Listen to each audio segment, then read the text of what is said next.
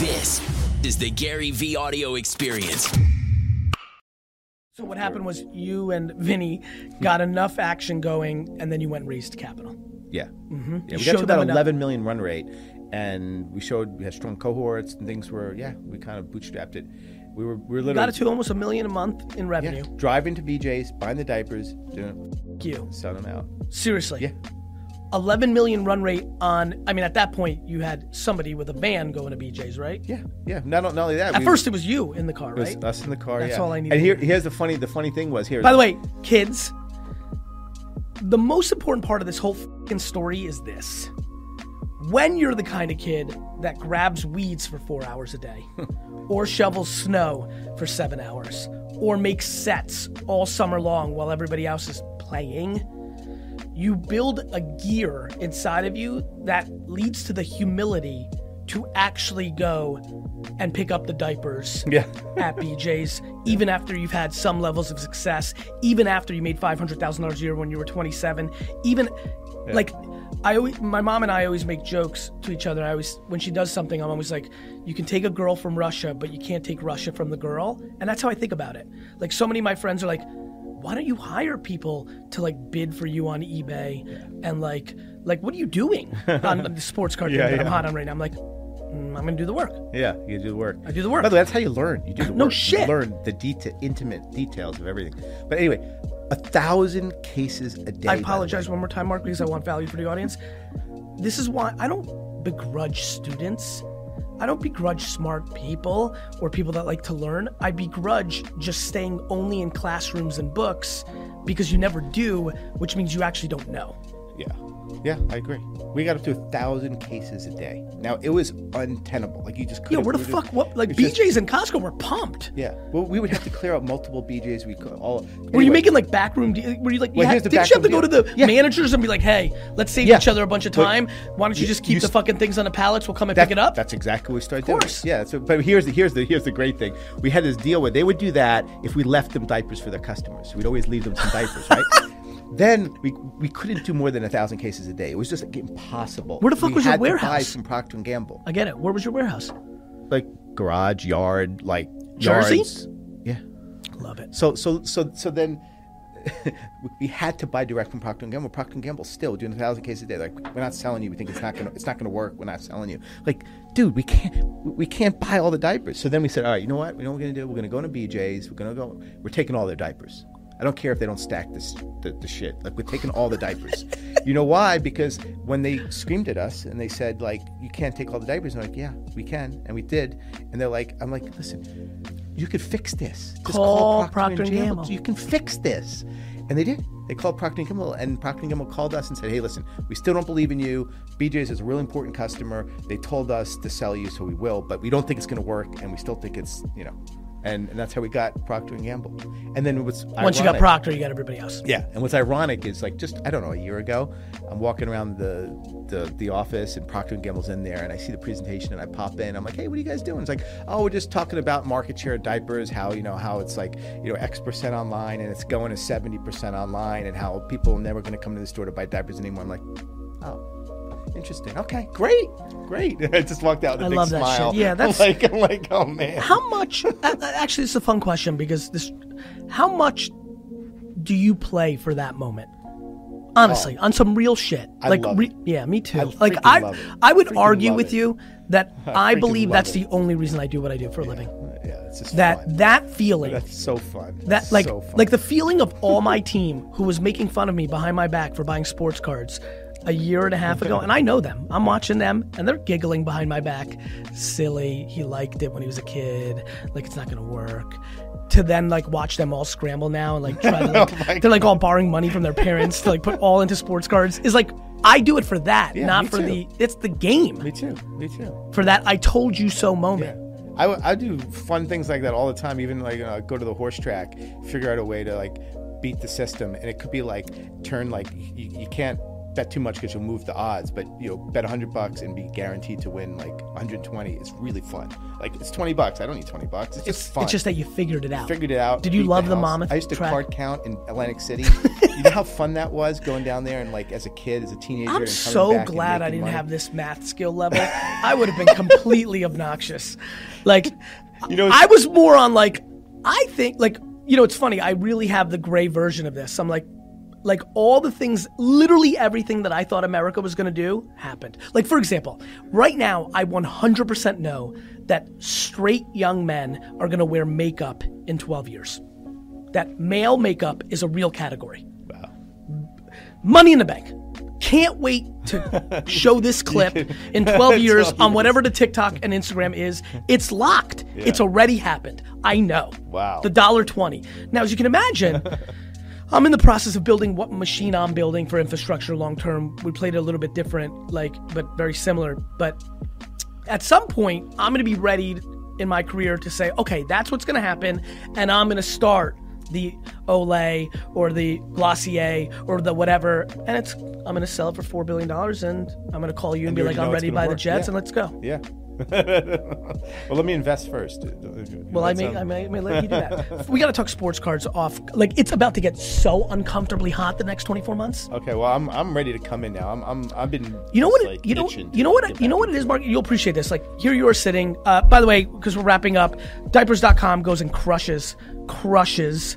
Uh, he then goes. Uh, he sells that uh, to Amazon. He then goes and starts Jet.com. At that point, because it was a great jersey. E- I, I always was like, at that point in my career, I was getting so much credit for this little wine business e-commerce thing. I was like, why aren't they looking at the diapers.com guy? He's done it way bigger than me. uh, then you start Jet, and I see that. I'm like, shit, that's gonna. And I knew, you know, it's funny to hear the Costco BJ story because I remember how you positioned that, and I'm like, that's gonna. And then the Walmart acquisition, which is a huge one, and congratulations on that. And you're still there three and a half years later, which is an impressive part of the conversation. That was obvious to me and now you're doing now you're becoming almost like you know now with the way entrepreneurship is i mean you literally raced jerry rice in the 40 at the nfl combine this last week. I- i'm excited that you're starting to get some i've always thought you were wildly underrated. There's very few people in the last decade that i've watched operate and now that i'm getting to know you a little better we had a meeting not too long ago and now we're doing this.